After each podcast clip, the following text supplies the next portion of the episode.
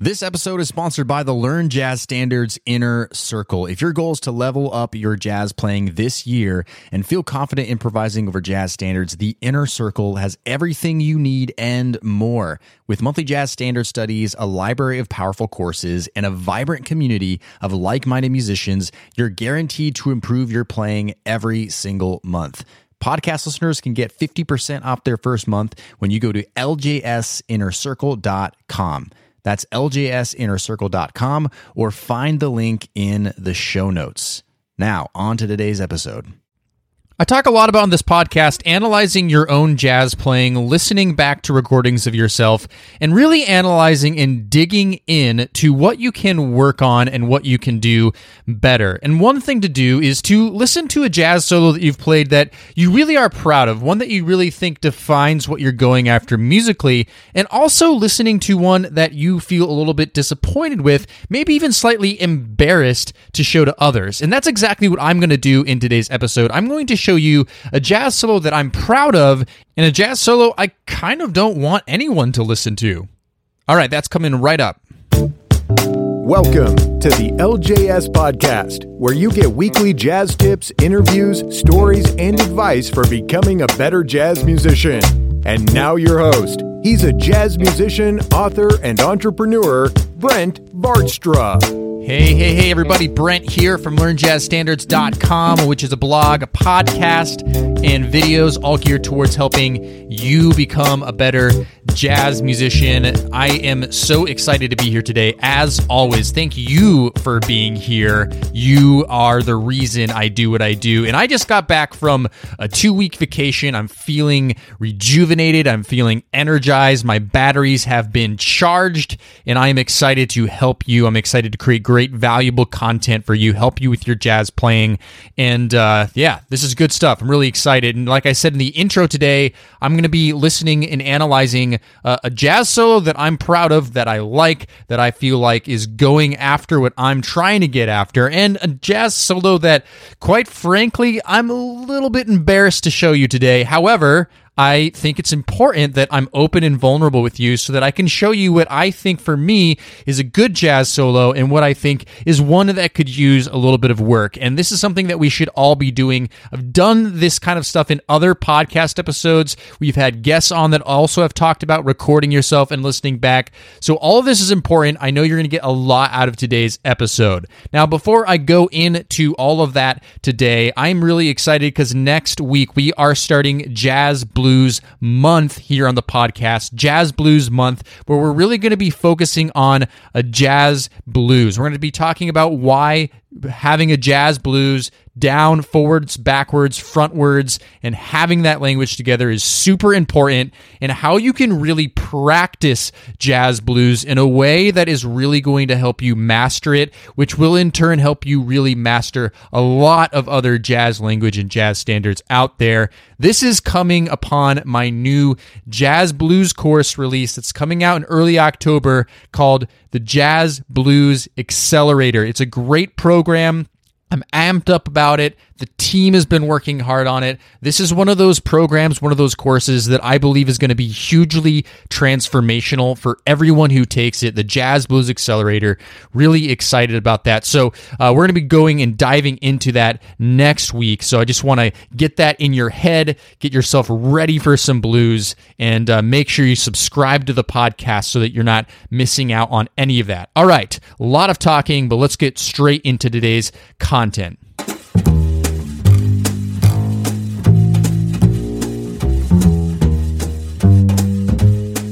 Now, before we dig into those jazz solos that I'm both excited to show you and embarrassed to show you, let's talk about what I think makes up a great jazz solo in the first place. Okay, first, number one, a good jazz solo has an arc to it. It has a building movement to it, a storytelling element. So when I'm playing a jazz solo, what I like to hear is I like to hear something develop and grow. That doesn't necessarily mean that it starts low and then goes up higher. It could start up big and go go anywhere you want it to, but there has to be some sort of element of story to it. And we've talked about motivic development on the past the show using themes and variations, calls and response. All these things to me make makes a great jazz solo. Okay, number two, the number two thing that I think makes a great jazz solo is great time feel in technical proficiency. So when I'm listening back to myself playing, I want to hear that I'm in the pocket. I want to hear that I'm able to flow over top of the time flow over top of the changes seamlessly. And you can always tell when you're rushing or you're dragging and you're feeling uncomfortable. So I want to hear that. I also want to hear that I'm uh, rhythmically accurate, that I'm able to navigate my instrument well. And you can always hear these things. You'll hear when you're uncomfortable because you'll make little stumbles here or there. And, you know, everybody does that. That's natural. But when I hear a great jazz solo, I want to make it feel like it's relaxed. And if I hear that it's relaxed, it's going to be uh, something that I feel is redeeming when I listen back to it. And number three, last but not least, I want to hear harmonic maturity. Harmonic maturity. And what I mean by harmonic maturity is I want to hear that I'm outlining the chord changes with confidence. I want to hear that if I took away all of my accompaniment, if I took away the bass, the drums, you know, the piano player or whatever, that I'm able to hear the chord changes going by. I'm able to hear a command over the language that I'm trying to play. Uh, and there are times where uh, maybe if there's, and you'll hear this in, in the solo that I'm not that proud of, where if the chord changes are a little bit too complicated and I don't really have a good grasp on them, that's going to sound like I'm not uh, harmonically mature, that I really don't have a grasp on how to navigate those changes. Okay. So, number one is storytelling element and growth and development. Number two is time feel and technic- technical proficiency. Number three is harmonic maturity. Okay, so with keeping that all in mind, I want you to think about that in your own solos, and that's what I'm really judging my solos off of today. So let's start with the good news first. I'm going to go to a recording of a demo that I did with a singer years ago. It's a it's me, uh, which I'm a guitar player. If you didn't know that, a singer and a bass player. And years and years ago, we made this demo recording because we were playing gigs around New York City as a trio. So uh, with that context in mind, I'll go ahead and play from the very very beginning. It's a jazz standard. I can't give you anything but love. Uh, we'll go through my solo, and then uh, we'll also go through the bass solo, and then we'll stop it right there, and I'll talk a little bit about what I liked about it, including my comping during the bass solo. Okay, so let's listen to that. I can give you anything but love. Starts out just with the bass and Baby, the singer on this one. That's the only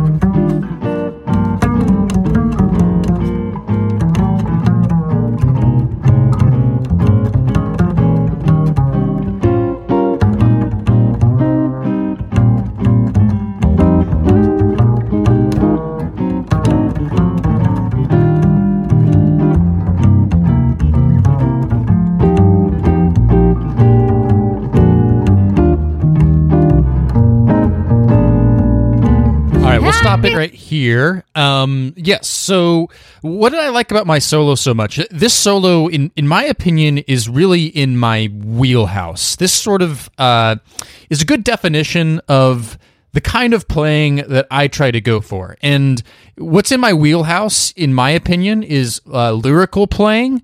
Um, playing that really gets to the point and playing that really uh, sits uh, in the right place. And so, what I mean by that is, I'm not necessarily someone who, um, you know, will blow massively fast lines and changes. I mean, I certainly can do that, uh, but that's not really my my strong suit. That's not really my superpower, if you will. I think that I'm really good at just playing great straight ahead lines in the pocket and just outlining the changes and really just giving what the music needs, what the music needs. And that's what I felt like I did with this solo. You know, it started out uh, and it built. There was some movement to it. There was some repeated ideas, which I really liked in there. You know, there was actual movement in the solo. Uh, of course, I used my guitar, uh, you know, uh, playing chords and building and playing chord melody stuff in there to build some tension. And of course, every instrument has their own ways of building tension, but I was using the guitar, playing chords, building up that stuff there. You'll notice I played more of a triplety, longer flowing line, um, kind of more near the end of the solo, and you know that that's some restraint there. You know, sometimes people are really ready to just get out of the gate and start playing fast lines and playing too many notes and all these things. Well, I felt like that was very appropriately placed. It felt good to me. Now, this is a, a singer trio, and I thought for what this was, this is really appropriate. The appropriate amount of energy. Uh, it was the appropriate amount of you know making sure that we're highlighting the singer because at the end of the day, when you're playing with a singer, the singer is really the star of the show, in my opinion, and everybody else is there to support. And um, I also liked my comping in there. I mean, everything was uh, rhythmically played. Everything uh, was supporting what the singer was doing. It wasn't stepping in the way of the singer. Uh, as far as the bass solo, I chose because we don't have a drummer to go the four on the floor, Freddie Green style, and you know really support the bassist there, not get into his register too much. So I felt like that was solid, and I was serving the music there, and I was you know technically proficient. I was, you know, hitting the ideas correct. Maybe there's a few times where I was rushing a little bit, but in general, that's a solo that I think sounded good, that I was happy with. Okay, so that kind of ticks off all three of the boxes for me. I'm not going to say it was the most life changing solo. Um, I've probably played better solos before, but it really does the job well, and I can feel proud of that one at the end of the day. Okay, now let's move on to a, a, solo that yeah I might be a little embarrassed to show. I tried to avoid playing this one. I recorded this back in my college days. Um, just a demo recording. Uh, the it was just uh, someone in the in the recording department, uh, the you know music engineering department. He was trying. He needed a project done, and so he offered to do a demo. And so we recorded a song of mine called Capitol Hill, uh, which refers actually to a neighborhood in Seattle called Capitol Hill, where I went to school for one year in college. And uh, anyways, I wrote the song after that, and I think it's a great composition itself, and hopefully you like it as well. However, uh, the chord changes are pretty complicated, and I don't really think my solo is super great.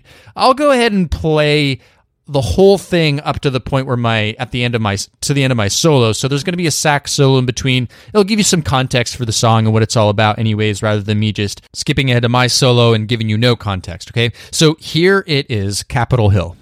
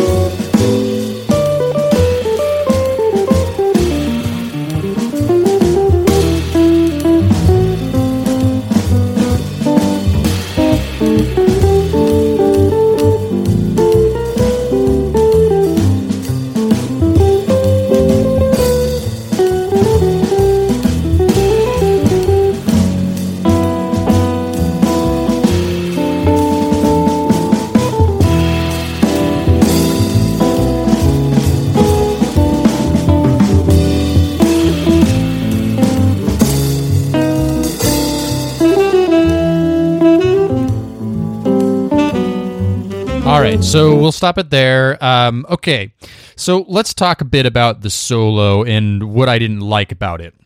Of course, outside of the fact that I, I don't like the guitar sound and that the guitar was a little out of tune, that's probably not. You should probably always tune your guitar a little better before you start a recording session. Anyways, um, okay, so let's go over each one one, two, and three. So, number one, uh, arc in, in, in development. Really, to me, not a lot of arc and development and uh, building upon ideas in this solo. It sort of really felt like to me like I was just trying to get past the changes, um, which we'll get to that. But it, I didn't really hear any growth. I think in the second chorus, you kind of heard me like start to try to play more notes, but that that doesn't more notes doesn't necessarily mean development, right? I mean, it can mean development, but they're not mutually exclusive. So um, I didn't feel like I was really building. And yes, sometimes I was grabbing for chords and playing chords using my instrument to my advantage.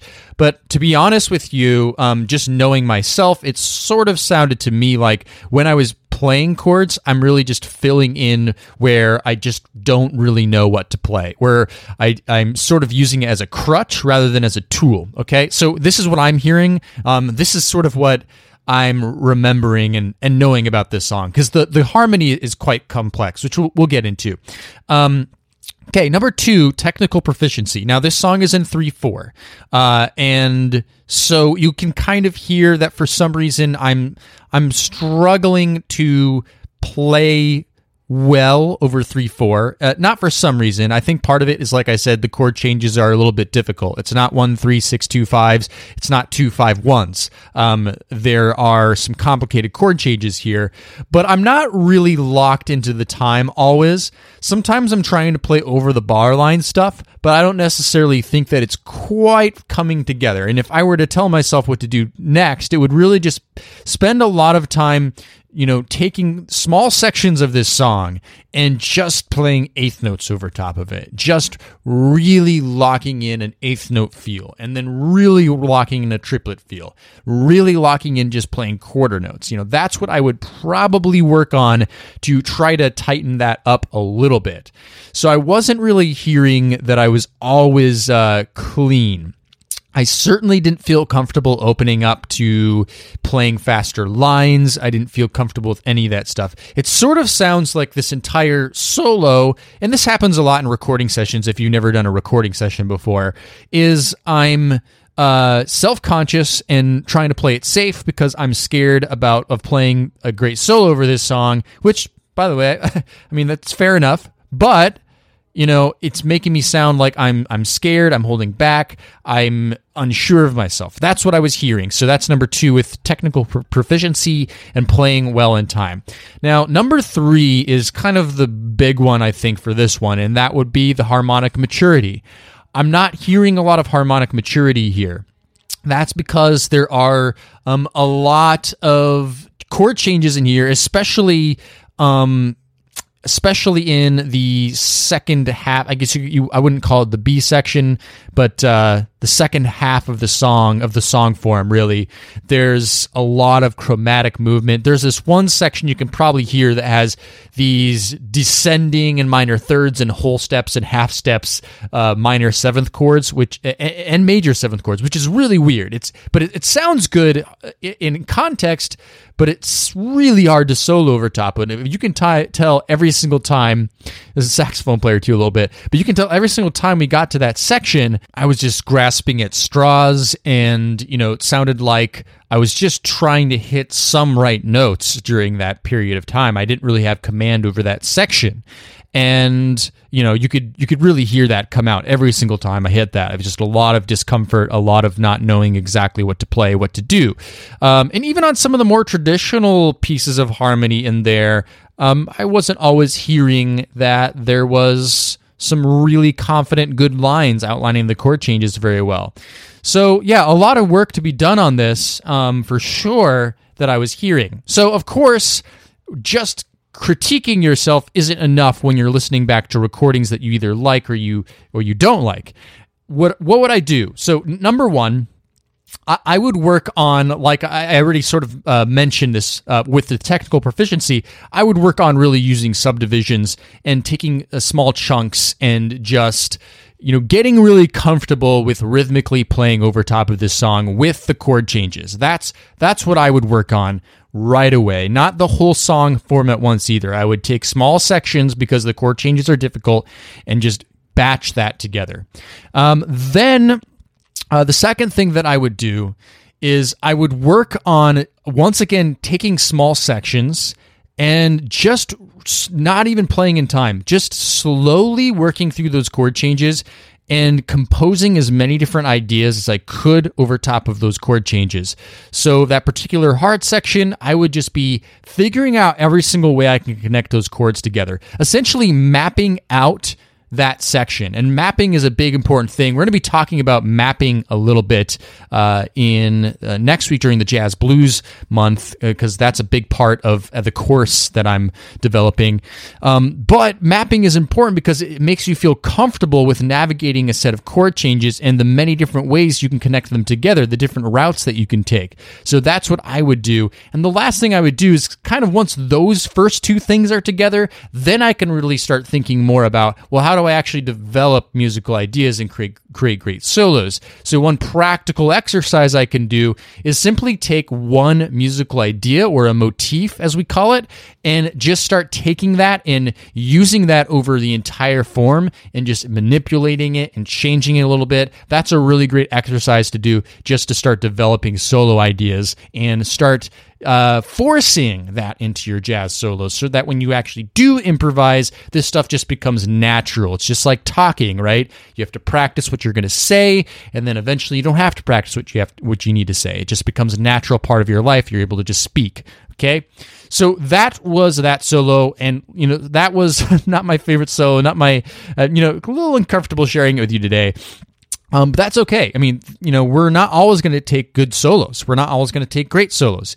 Um, even solos that I take today, not every solo I'm like, well, that was a home run, right? Sometimes I'm like, wow, what happened there? It's like I forgot everything I learned, you know, and that's okay. And and it's it's really about listening back and figuring out what went wrong and what you didn't like and going from there. And also, of course, you, you want to be listening to the good stuff too and figuring out what did you actually like because that's the stuff that you want to keep playing and keep doing over and over again. So I hope that this was helpful for you to hear my analysis of these two solos. What I want you to do, my call to action for you today, is to do this, is to try to record yourself often and frequently and find solos that you really like and find other ones that you don't like as much and really just analyze each one and see if you can't figure out what you like and what you don't like and what you can do to move forward and improve.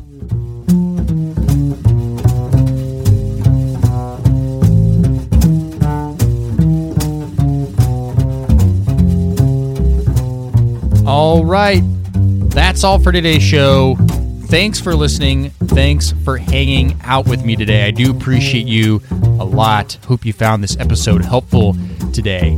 And uh, listen, as I always ask, uh, if you enjoyed this show, if you enjoyed this episode, or if you've been listening for a while and you enjoyed this podcast in general, please go to iTunes and leave a five star rating review and just tell other people why you like this show. That really helps out. We're almost at 300 rating and reviews on iTunes, which, by the way, it's really hard to get that many reviews on iTunes. We're definitely the top jazz education podcast here. And so I really do uh, appreciate you and thanks for listening and uh, thanks for sharing the show with others. It's awesome. Like I said, Starting next week, we are diving deep into Jazz Blues Month here on the LJS podcast, where we're going to be talking all about the jazz blues, how important it is to master a jazz blues, how learning a jazz blues is going to propel your jazz playing forward in ways you never thought it could, but probably a lot of things that you're missing about practicing a jazz blues to really master it and really get it. So subscribe to the show, and I look forward to seeing you next week.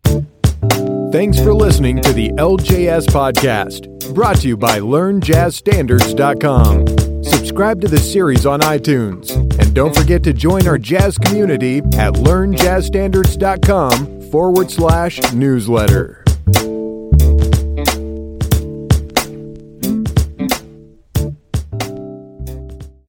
Hey, podcast listener, would you like to ask me a jazz question and get it answered here on the show?